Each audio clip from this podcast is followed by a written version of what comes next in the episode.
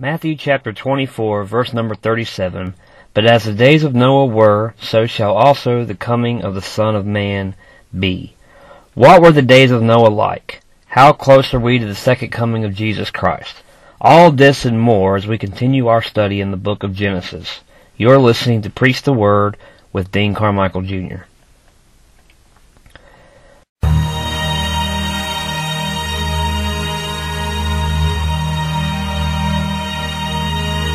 Welcome to Preach the Word with Brother Dean Carmichael of Greensboro. And now let's welcome our dear friend, Brother Dean. All right, friends, we come here to the book of Genesis, and we're going to be in chapter number six, and we're going to deal with the first eight verses. But we're also looking at the Olivet Discourse, and that is Jesus talking with his disciples. He is answering their questions about the destruction of the temple, about the end of the age, about the signs of his coming. And when he talks about the signs of his coming, he refers to the days of Noah.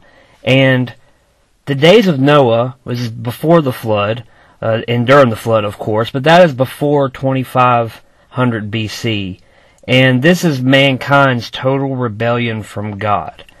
And when Jesus gives his disciples this Olivet discourse, uh, this is the major discourse on the Mount of Olives. Those three questions that they ask him there, um, they're answered in the book of Matthew and the book of Luke. And that first question is, when shall these things be? That's referring to the destruction of the temple. That's answered over in Luke 21, verse 20 through 24. It's not mentioned in Matthew because the Gospel of Matthew is written presenting Jesus as the King. Uh, uh, it's the Gospel of the Kingdom. And so when did the, the, the destruction of the temple happen? Well, it happened in the church age. So that has nothing to do with the kingdom, so it's not presented in, in Matthew. But it, it did happen in AD 70 uh, when the Romans came and destroyed the, the temple. But those next questions there is one was, What shall be a sign of the end of the age? And that was actually the last question that they asked, but Jesus is going to answer this one first because it's in chronological order.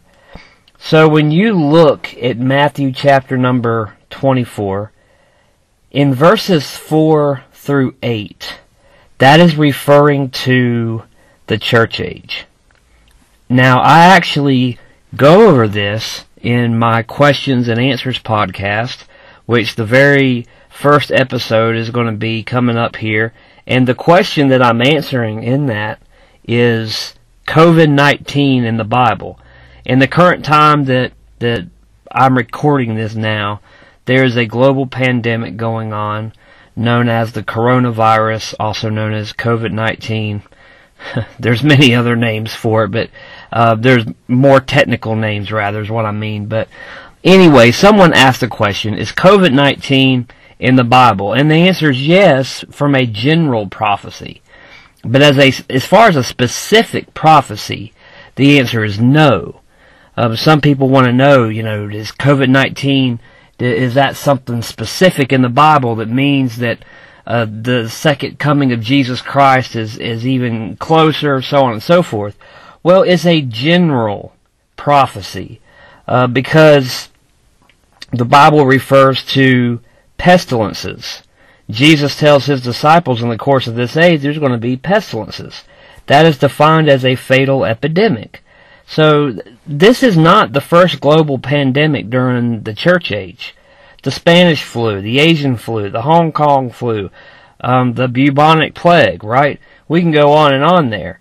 So, when you read Matthew specifically, when you read Matthew specifically, in verse number 6, it clearly says, Jesus tells his disciples, but the end is not yet. So he's given them all these different events, all these different signs to look out for. False Christ, wars, rumors of wars, pestilences, epidemics, COVID-19, etc. Famines, okay? These are all events in the church age. But notice, the end is not yet. Before we can get into the tribulation period, a specific event has to happen, and that is the day of Christ. Okay? There's there's the day of Christ and there's the day of the Lord. Those are two different days. The day of Christ is referring to the rapture of the church. Jesus Christ is not coming back in the day of Christ. When I say coming back, he's his foot is not touching on the earth. When he comes back, that's his second coming. That's the day of the Lord. That's the whole climax of the entire Bible, Revelation 19. Man, some of the best verses you'll ever, you'll ever read. Revelation chapter 19. When he comes back and uh, he he comes and the, the Bible tells us that that after that his foot will set down and that's when he sets up his millennial reign but that's the day of the lord okay the day of christ is the rapture of the church that's what the bible's referring to 1 thessalonians chapter 4 1 corinthians chapter 15 and i'll actually read here in 1 thessalonians 4 verse 16 and 17 for the lord himself shall descend from heaven with a shout with the voice of the archangel and with the trump of God, and the dead in Christ shall rise first. Then we which are alive and remain shall be caught up together and together with them in the clouds to meet the Lord in the air, and so shall we ever be with the Lord. That is referring to the church, okay? The, an individual who is saved. When when I got saved, when I accepted the Lord Jesus as my personal Savior when I put my faith and trust in Him. When I repented, meaning I had a change of mind towards God and sin, realizing that I was lost and I needed Him. So I called upon the name of the Lord and the Lord saved me. What happened there is I was indwelt with the Holy Spirit of God. I am the church. Uh, okay, the the church is uh, we are the bride of Jesus Christ. I'm indwelt with the Holy Spirit of God, declared righteous through the blood of Jesus Christ. Every individual on earth who is saved, we are indwelt with the Holy Spirit of God. The church is not just on earth, the church is also in heaven. So when Jesus Christ comes back for the church, the Bible says the dead in Christ shall rise first, and those of us who are alive and remain will be caught up and we'll meet the Lord in the air. Well, the Holy Spirit is going with us. You see, the Holy Spirit is restraining the Antichrist from coming on the scene now. That's very important you understand that. That's why we, we during this this broadcast or podcast, we always try to say compare scripture with scripture. You cannot have the Antichrist on the scene right now because the church is here. Okay, the church cannot be present at the same time as the Antichrist is on his rise to power and during the tribulation period. That can't happen. So before the tribulation period can start, the church has to be gone. When you look at the book of Revelation, it's divided up into three parts. The things which were, the things which are, and the things which shall be hereafter the bulk of that ver of, of that book, uh, the majority of that book is is the things which shall be hereafter, and that deals with the tribulation period, the seven year tribulation, the first three and a half years and the last three and a half years. The church is in the book of Revelation. There's uh, the church has a lot to do with the book of Revelation. We are the center of attention all the way up till about chapter number five. But it's very important that you understand something. The seven churches that are in Asia Minor, that those seven specific churches that Jesus writes to, and behold, I stand at the door and knock. And he is, he is writing to those churches. The church is the center of attention, and we are on earth.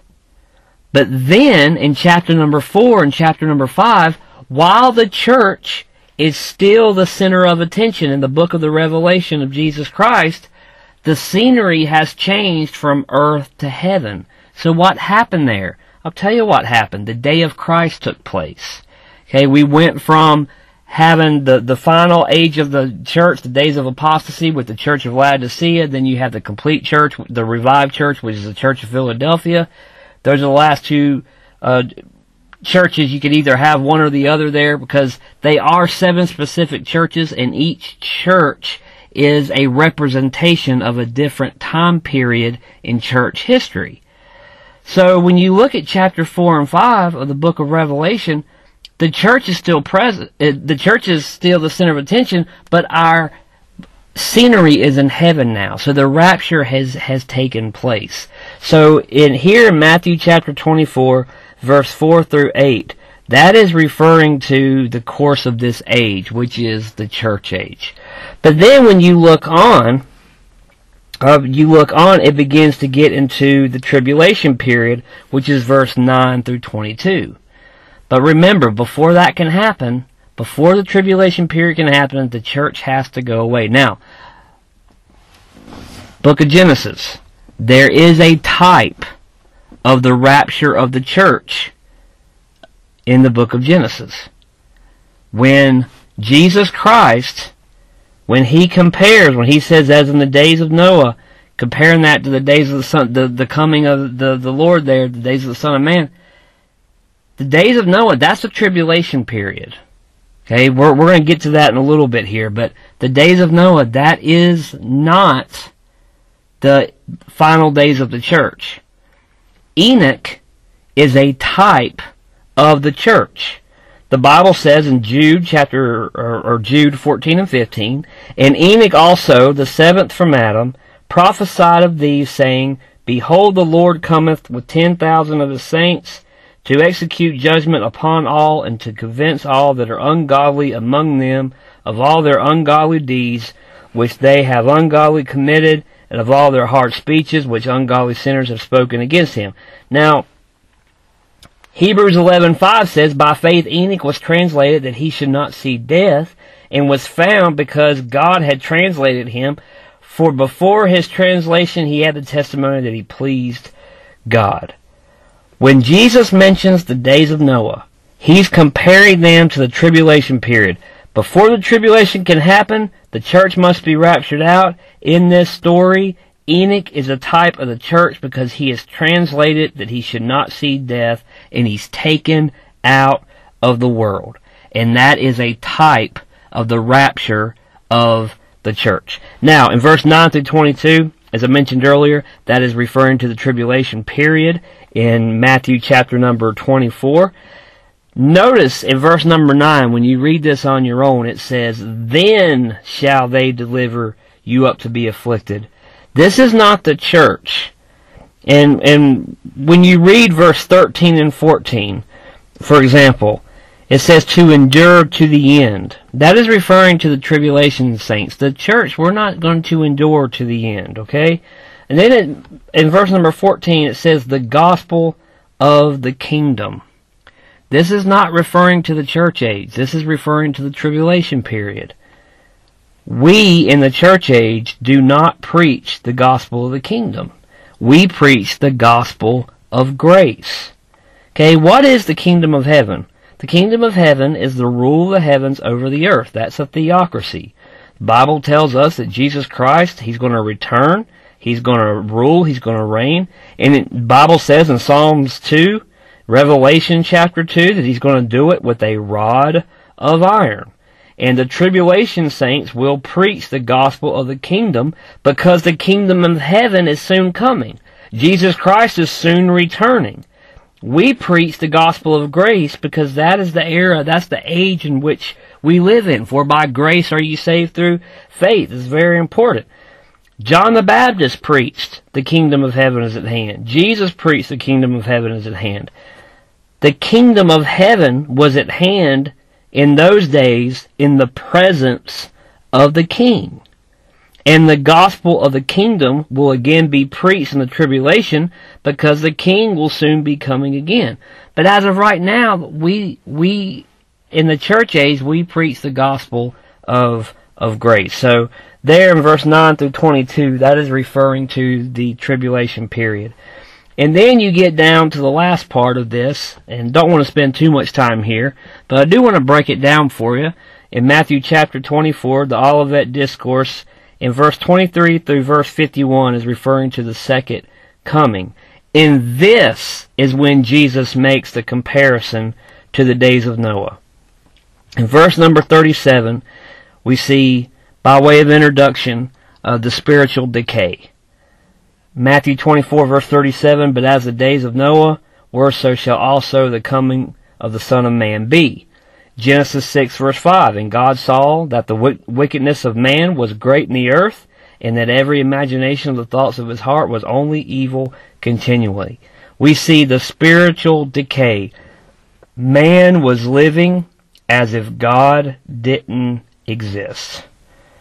We also see the shameless depravity. Matthew 24, verse 38 through 39. For as in the days that were before the flood, they were eating and drinking, marrying and giving in marriage until the day that Noah entered into the ark, and knew not until the flood came and took them all away, so shall also the coming of the Son of Man be. There was gross immorality. Like I mentioned, they were living as if God didn't even exist. You know, what is so wrong with eating and drinking and marrying and giving in marriage? They did it because they, they were giving no glory to God. The Bible says everything that we do give glory to God. They weren't doing that because they, they were living as if God didn't even exist. Their thoughts, everything they did was evil. Not only was there spiritual decay, not only was there shameless depravity, there was a sorrowful demise. They ignored God's warning. Now notice this. Okay, Matthew 24, verse 40 and 41. Then shall two be in the field, the one shall be taken and the other left. Two women shall be grinding at the mill, the one shall be taken and the other left. Now, I'm sure you've heard it before, so have I. The question here is, you know, wait a minute, preacher, doesn't that have to do with the rapture? No. The rapture has already taken place. Remember that. Okay? In this, in this time period of this story of, of, okay? We have already been given the type of the rapture of the church in Noah's story. Enoch. He's a type of the, the, the church. Jesus, in his Olivet Discourse, has already changed the attention to the tribulation period, and now he's talking about the second coming. Look back at the previous verse. Matthew 24 verse 39. And knew not until the flood came and took them all away, so shall also the coming of the Son of Man be.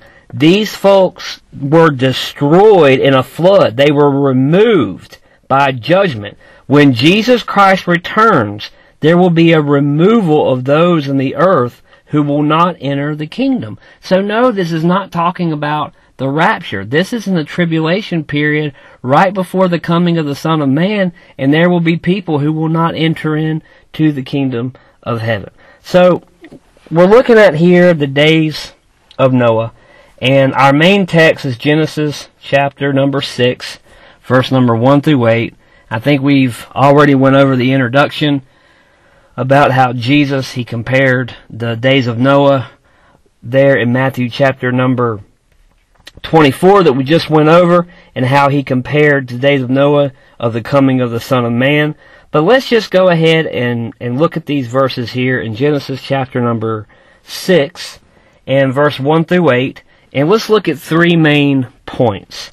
The days of Noah. Number one, in these days, we see corruption.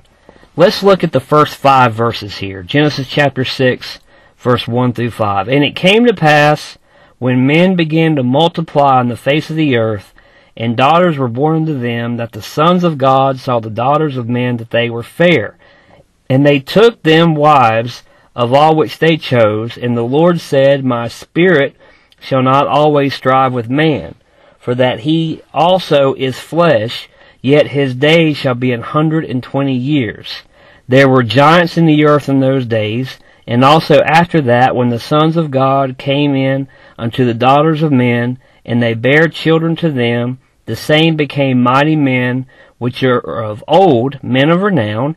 And God saw that the wickedness of man was great in the earth, and that every imagination of the thoughts of his heart was only evil continually. Now, in in these verses, uh, there is a disagreement regarding the interpretation of this verse, and that is referring to the sons of God and the daughters of, of men. And some say that the sons of God were angels, and that angels uh, came and were with the daughters of men, and then others just say that the sons of God were not angels, and there's a dispute there. Now, before we go further, we always want to compare Scripture with Scripture. And remember, there, there may, this is down to, to one thing, and that's how we interpret it, right? And we have to understand something. There's only one true interpretation. And, and sometimes human beings, we do. We make mistakes. So we're not going to break fellowship over this, of course. Uh, but we do want to just follow the, the basic rules of interpreting the Bible. There's a science to interpreting the Bible. And uh, let's look at, let's compare Scripture with Scripture. Let's look at the context. So go back to chapter number 4. You have two lines. You have the line of Cain, which is rebellious man. The religious Cain, the man that thought that he could stand in the gap and make up the hedge, and he thought that he could be good enough in order uh, despite he was totally depraved, well, he, he, he thought he could go to God and he thought that his works would be enough. And they weren't. And he became very wroth and God tried to give him a second chance. He tried to reason with him and that didn't work. Picked up a, bro- uh, a rock and killed his brother with it. And then he uh, was uh, banished. He went east from Eden. He wandered and uh, then he knew his wife and they began they built a, a city there and he had his descendants that was rebellious man um, and this is a type of the seed of the serpent. Remember genesis 3.15 that great prophecy there. Then you have that other line which was the line of seth. Remember the bible says genesis 4 then began men to call upon the name of the lord. This is the type of the seed of christ. Fast forward to chapter 6 verse 5. God saw the wickedness of man was great in the earth, that every imagination of the thoughts of his heart was only evil continually. And then read on. You read of a worldwide flood, total judgment, total destruction of the world. How do you go from having two lines, having a line of rebellious man and also a line of those who had faith in God? How do you get from chapter four, uh, where where um, then to chapter six, where there's literally everyone on earth, which is estimated to be seven billion people, who were extremely wicked, except for Noah and his family. So how do you do that? Well, let's look at that verse, Genesis six verse two. The sons of God, which was Seth's line, saw the daughters of men, which was Cain's line, that they were fair, and they took them wives of all which they chose. Remember something. Salvation is a personal decision. They were the sons of God because like Adam, like Abel, like Seth, like Enoch, like Methuselah, they chose to have faith in God. Now we see them mixing with the world. Just like Satan used the woman in the garden to get to Adam, he's using the daughters of Cain to the godly line of Seth, and the results were catastrophic. God would end up judging the world in the flood. That's how far man would get from God. He gives them 120 years to make things right, but they still rejected him.